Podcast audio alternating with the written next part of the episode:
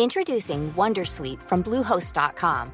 Website creation is hard, but now with Bluehost, you can answer a few simple questions about your business and get a unique WordPress website or store right away. From there, you can customize your design, colors, and content. And Bluehost automatically helps you get found in search engines like Google and Bing. From step-by-step guidance to suggested plugins, Bluehost makes WordPress wonderful for everyone. Go to bluehost.com/wondersuite. Comment contribuer à un monde de demain plus durable La saison 2 du podcast Créateur d'impact va chercher les réponses en immersion au plus près des bénévoles, dirigeants d'associations ou bénéficiaires. Des histoires inspirantes et émouvantes sur les motivations de ces aventuriers de l'humain qui s'engagent dans la construction de la société de demain. Generali, sponsor de votre épisode La Story, vous propose de découvrir Créateur d'impact, le podcast disponible sur toutes les plateformes d'écoute.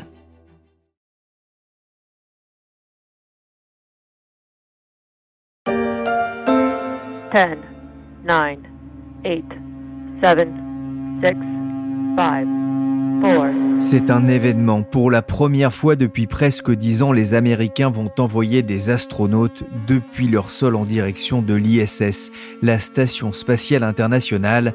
Décollage prévu de la fusée Falcon 9 de SpaceX ce mercredi 27 à 22h33 heure française. Si la météo le permet, le compte à rebours peut commencer. 3, 2, 1, 0. Ignition, liftoff.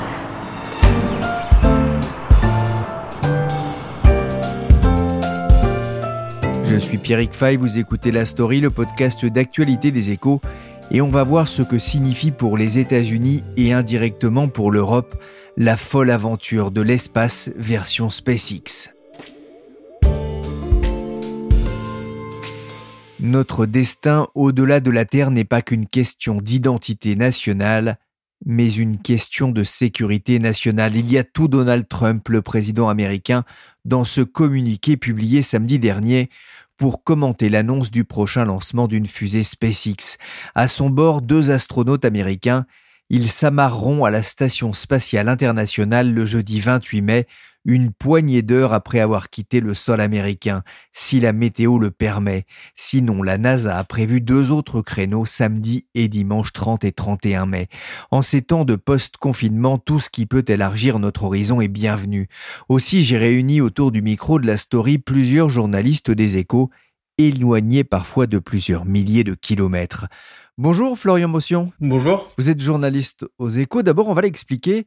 C'est un vol ultra symbolique pour euh, les États-Unis. Oui, c'est un vol très symbolique pour deux grandes raisons. La première, c'est que euh, les États-Unis n'avaient plus envoyé d'astronautes dans l'espace avec euh, leurs propres moyens depuis la mise à la retraite des navettes spatiales. Et ça remonte déjà à juillet 2011, donc quasiment une décennie complète avec le dernier vol de la navette Atlantis. Et la deuxième raison, c'est que ce vol sera le premier vol habité opéré par une entreprise privée, puisque SpaceX fournit à la fois le lanceur, le lanceur Falcon 9, et la capsule, la capsule Dragon, qui transportera les astronautes. Et c'est l'aboutissement d'un programme qui avait été lancé en 2014, euh, quand la NASA avait chargé SpaceX et Boeing de concevoir des capsules spatiales pour desservir la, la station spatiale internationale. Au départ, elle devait être prête pour 2017, mais il y a eu des retards, et SpaceX a légèrement devancé Boeing, qui a rencontré quelques problèmes dans la dernière phase de développement et euh, qui va devoir refaire un vol à vide avant d'envisager un autre vol habité, un premier vol habité. C'est l'affaire de quelques mois. Pourquoi est-ce que les États-Unis avaient cessé l'envoi euh, d'astronautes depuis leur sol? En fait, c'est surtout une affaire de coûts et de choix politiques. Parce que dès l'accident de la navette Columbia en 2003, il était devenu assez clair que le temps des navettes spatiales était révolu.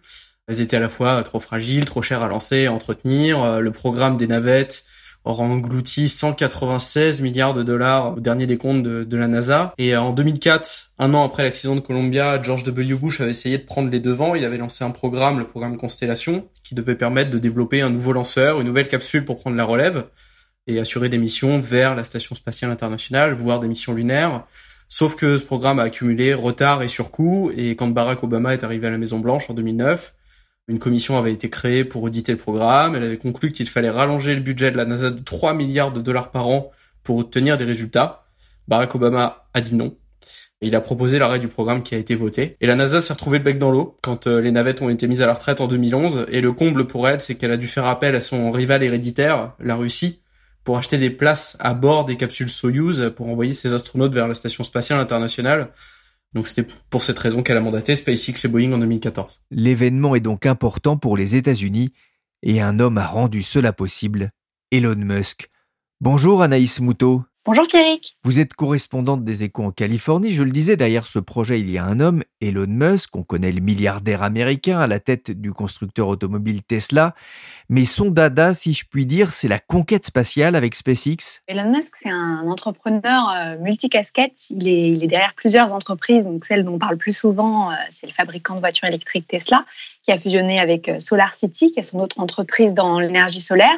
Mais son plus vieux projet est sûrement au final celui qui compte le plus pour lui, ou en tout cas incarne son rêve le plus fou, c'est SpaceX. Il a créé la, la start-up spatiale en 2002, un an avant de rejoindre Tesla, avec 100 000 dollars de sa poche, qui était euh, une bonne partie des, des 180 000 dollars qu'il avait gagnés avec le rachat de PayPal par eBay en 2001. Il était agacé par le fait de voir énormément de progrès du côté informatique, avec euh, des ordinateurs qui auparavant occupaient une pièce entière, qui étaient désormais euh, miniaturisés, mais il trouvait qu'il n'y avait pas grand-chose d'innovant, de nouveau depuis l'envoi du, premier homme sur la Lune en 1969. Donc il crée SpaceX et derrière, l'objectif qu'il a en tête, c'est la conquête de Mars. Donc son idée, c'est de créer une colonie humaine et de faire de l'homme une espèce interplanétaire, donc qui vit aussi bien sur Terre euh, que sur Mars, voire sur d'autres planètes. Et Musk, il est vraiment obsédé par euh, la planète Mars, donc au siège de, SpaceX, près de l'aéroport de Los Angeles. Il y a deux posters géants qui dépeignent Mars à l'entrée de, de l'espèce de box dans lequel il travaille. Et celui de gauche, c'est une image de Mars aujourd'hui. Celui de droite, c'est une représentation idéalisée de Mars une fois colonisé avec végétation, océan, etc.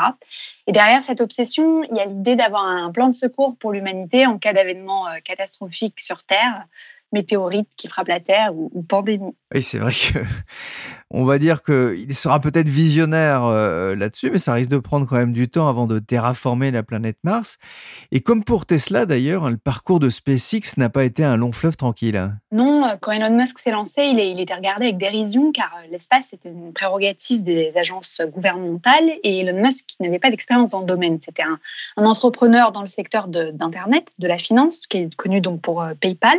Et puis euh, SpaceX a raté complètement les trois premiers lancements de, sa fusée euh, Falcon One, donc le premier modèle qui a soit explosé en vol, soit jamais atteint sa destination. Et finalement, la quatrième tentative en 2008 a été la bonne. Et à ce moment-là, Elon Musk est devenu le, premier entrepreneur privé à réaliser un lanceur, qui était donc jusqu'ici un exercice de souveraineté. Et après ça, il a travaillé d'arrache-pied sur Falcon 9, qui est cette fusée avec un, premier étage réutilisable. Il réussit à, ramener le premier étage en douceur en, en 2015 après plusieurs tentatives. Et ça, ça change l'équation économique spatiale, puisque ça réduit fortement les coûts et ça contribue au développement de ce qu'on appelle le, New Space, et ces fabricants de, petits satellites qui peuvent du coup plus facilement s'offrir une place dans une fusée pour être placés en orbite. Et donc aujourd'hui, SpaceX a vraiment une, place de premier rang dans l'industrie. L'entreprise a envoyé une centaine de fusées dans l'espace au cours de la dernière décennie, euh, avec des lancements euh, la plupart du temps réussis, pas toujours, mais, mais, la plupart du temps. Donc elle a encore peu de revenus, mais le grand espoir, c'est de financer les projets euh, très ambitieux, notamment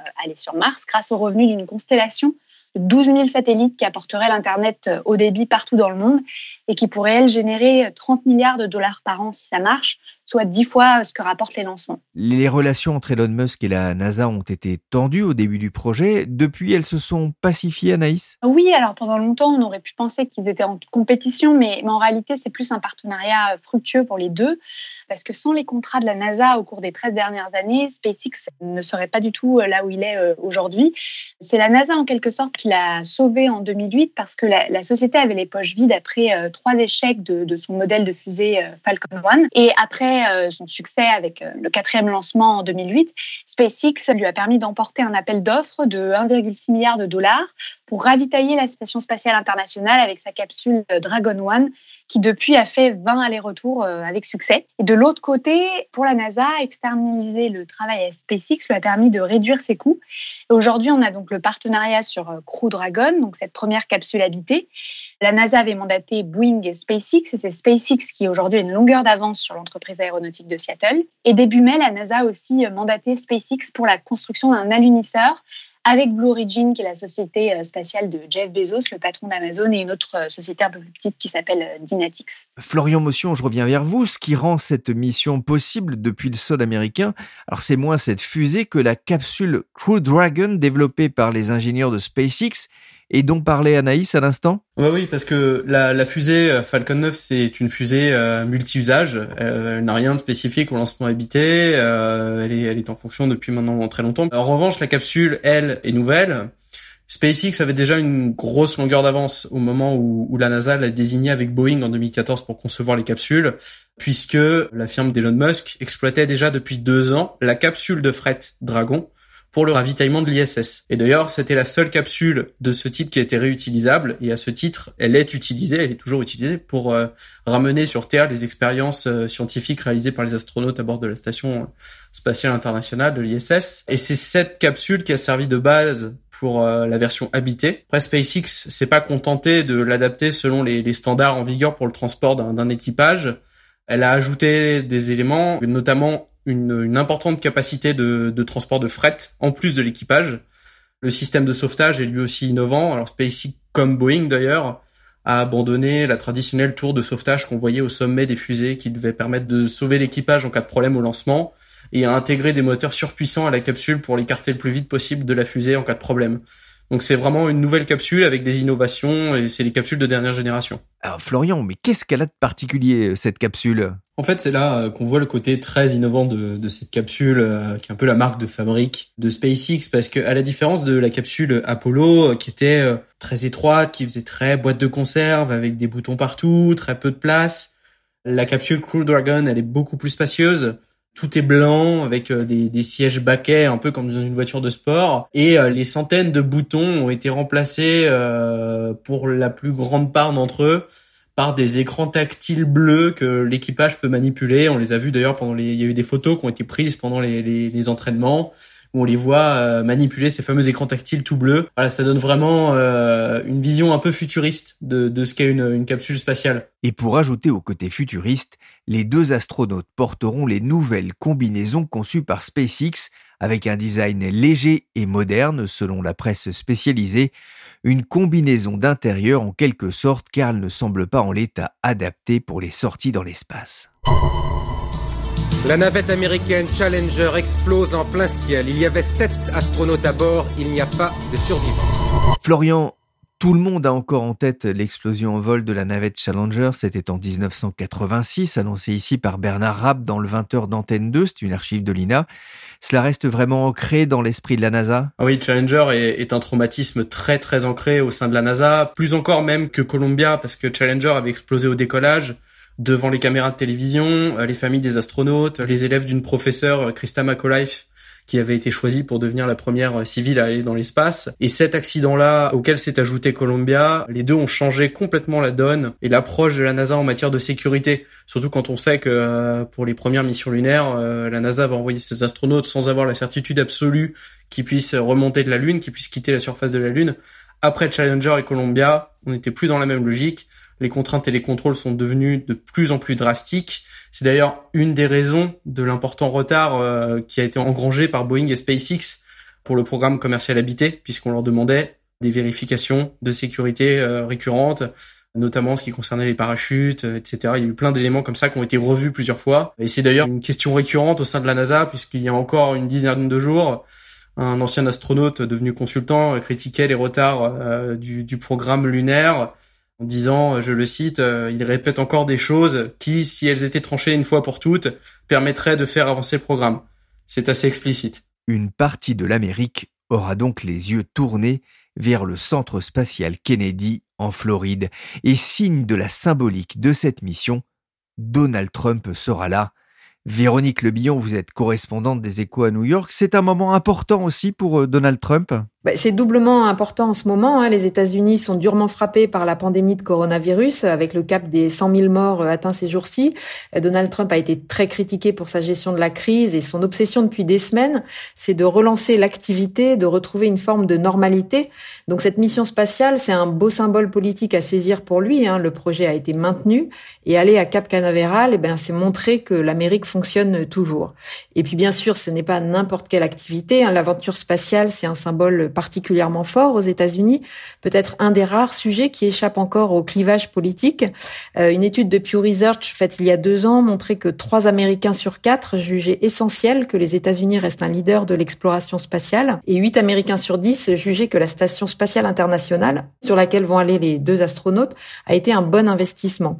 Donc là, on est dans une année électorale. Hein. Donald Trump brinque un deuxième mandat en novembre et faire vibrer la fibre nationale à ce moment précis, bah, c'est un atout politique euh, si tout se passe bien. Comment est-ce que la NASA euh, met en scène ce lancement? Alors depuis quelques semaines, la NASA fait monter le buzz autour de ce lancement hein, pour essayer d'en faire un événement euh, populaire. Ça a été évidemment un peu compliqué par le coronavirus hein, et les rassemblements habituels euh, ont été annulés, mais il devrait y avoir tout de même du monde hein, sur la côte est de la Floride.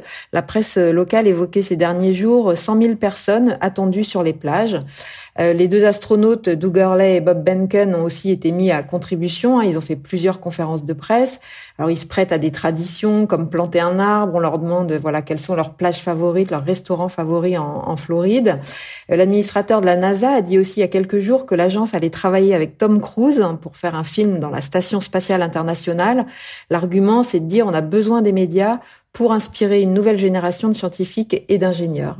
L'atout de la NASA, c'est que l'aventure spatiale visiblement transcende les, les générations. L'étude de, de, Pew Research dont je vous parlais tout à l'heure montre que les millennials sont à peu près la, la, même euh, vision que ceux qui ont vécu en direct la grande époque spatiale américaine. La NASA a d'autres missions de prévues dans son programme? J'imagine que c'est pas one shot, comme on dit là-bas. Non, alors la mission sur laquelle la NASA est très attendue aujourd'hui, c'est plutôt le programme de retour sur la Lune.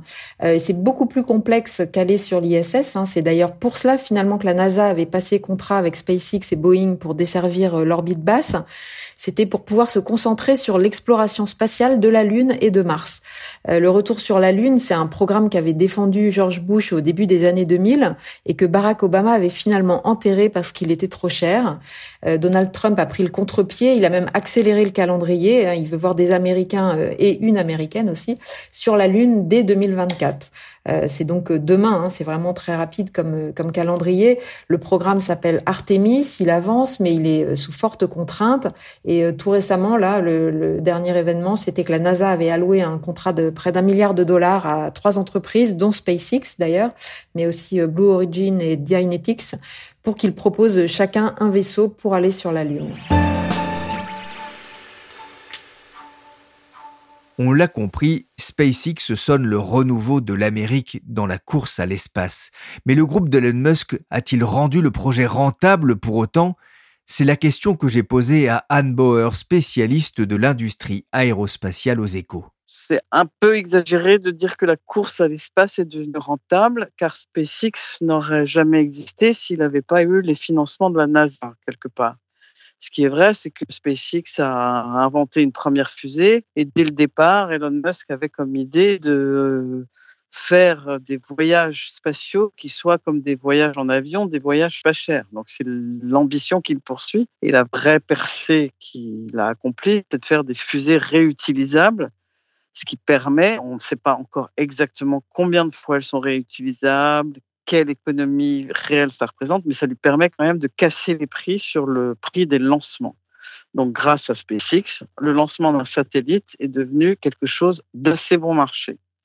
C'est ça la différence. Par contre, pour faire des vols habités, même si la NASA confie ses missions à des opérateurs privés, de même que l'Europe peut confier la construction de satellites d'observation à Airbus ou à Thales ou à d'autres, c'est quand même la NASA qui finance ça et qui met des gros, gros budgets sur le dossier. On n'est pas encore dans quelque chose qui est euh, de l'économie classique, si je puis dire. On est plutôt sur la, la révolution du recyclable. Alors j'ai une question bête, qu'est-ce qu'on entend par réutilisable? Alors par réutilisable, on entend que la fusée, jusqu'à présent, c'est un immense booster avec au bout, tout au bout, tout en haut de la fusée, il y a la chose intéressante qui est soit les hommes dans une capsule habitée, soit des satellites qu'on va envoyer.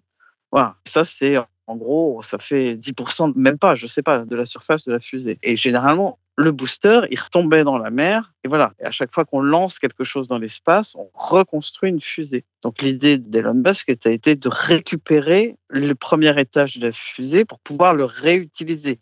On n'est pas encore dans une réutilisation à 100%, mais on est dans une réutilisation. C'est-à-dire son idée, ce serait de pouvoir mettre du kérosène, c'est pas du kérosène, mais peu importe, comme dans un moteur d'avion, dans le premier étage de la fusée et de l'utiliser euh, une fois, deux fois, trois fois, quatre fois et ad vitam aeternam. On en est encore très loin. Jusqu'à présent, il a réutilisé, je crois, au maximum quatre ou cinq fois un booster. Mais c'est déjà un très grand progrès par rapport à le laisser tomber dans la mer. C'est un progrès technique et c'est un progrès économique aussi. Anne, Donald Trump évoque une question de sécurité nationale quand il parle de ce programme. Ça signifie que l'espace est de nouveau une priorité pour l'Amérique? D'abord, c'était un domaine de puissance, de démonstration de puissance, euh, depuis Apollo, depuis le programme sur la Lune. Et Aujourd'hui, plus que jamais, l'espace est devenu quelque chose de vital. Depuis l'espace, vous pouvez avoir de la géonavigation. Depuis l'espace, on observe la Terre. Depuis l'espace, euh, toutes les grandes armées euh, vérifient les mouvements euh, militaires au sol et les vols d'avions. Depuis l'espace, on espère aussi, dans une version un peu sauver la planète, puisque depuis l'espace, on peut mesurer le poumon qu'est cette planète, les gaz à effet de serre, la déforestation, etc. Donc c'est devenu un enjeu énorme, l'espace, en termes de puissance.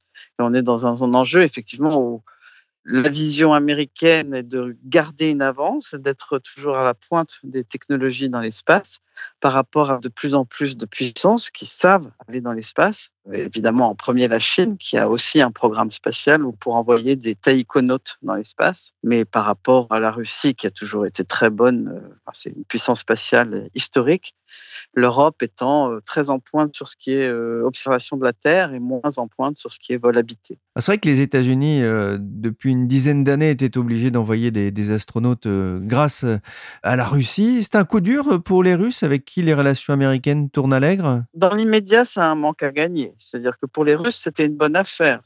C'est-à-dire que les Américains payaient 80 millions à 90 millions de dollars par vol pour envoyer leurs astronautes sur le vaisseau Soyouz russe. Donc, euh, bon, ça, c'est un chiffre d'affaires qui disparaît.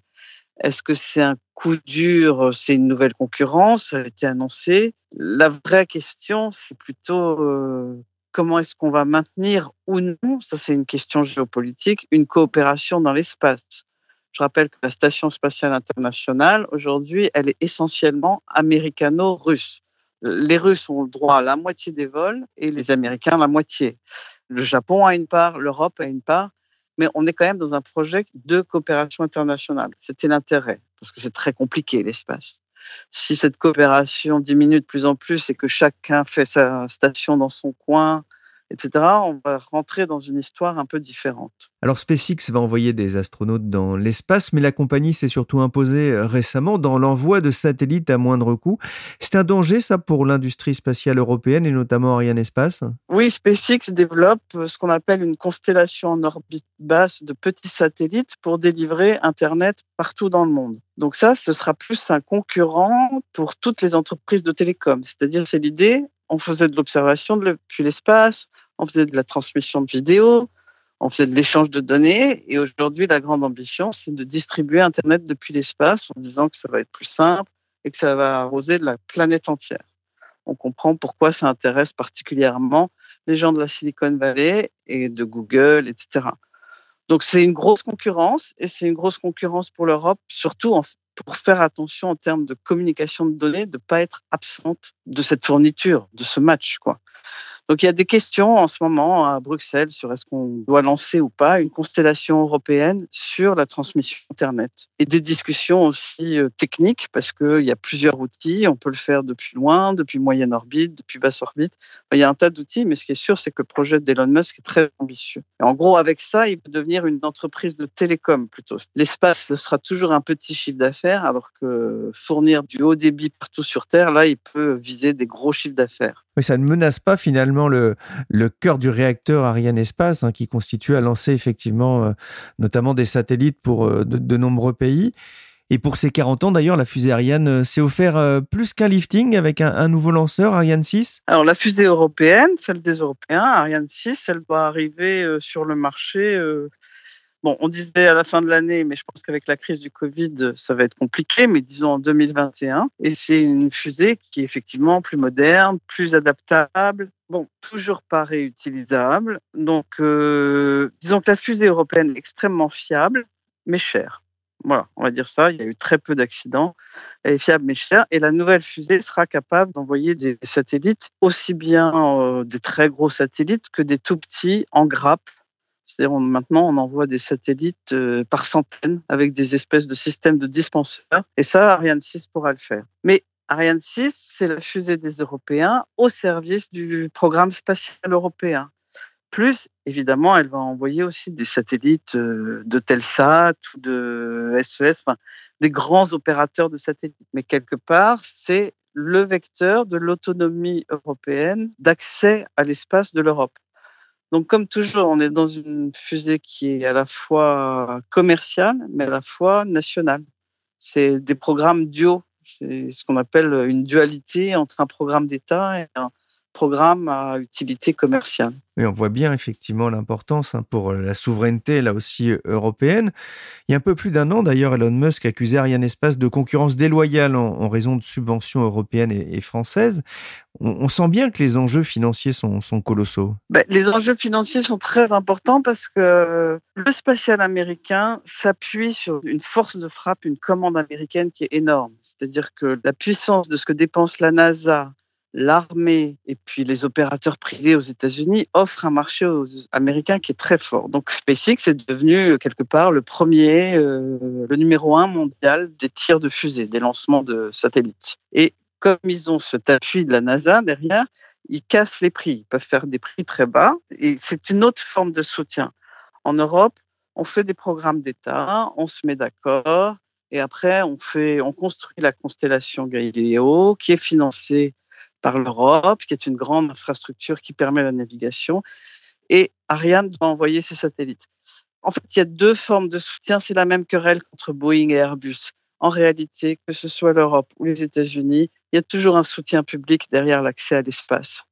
Ça ne peut pas être un marché qui soit 100% privé. C'est impossible. Merci Anne, les enjeux sont importants et l'on comprend bien que cela dépasse aussi les clivages nationaux.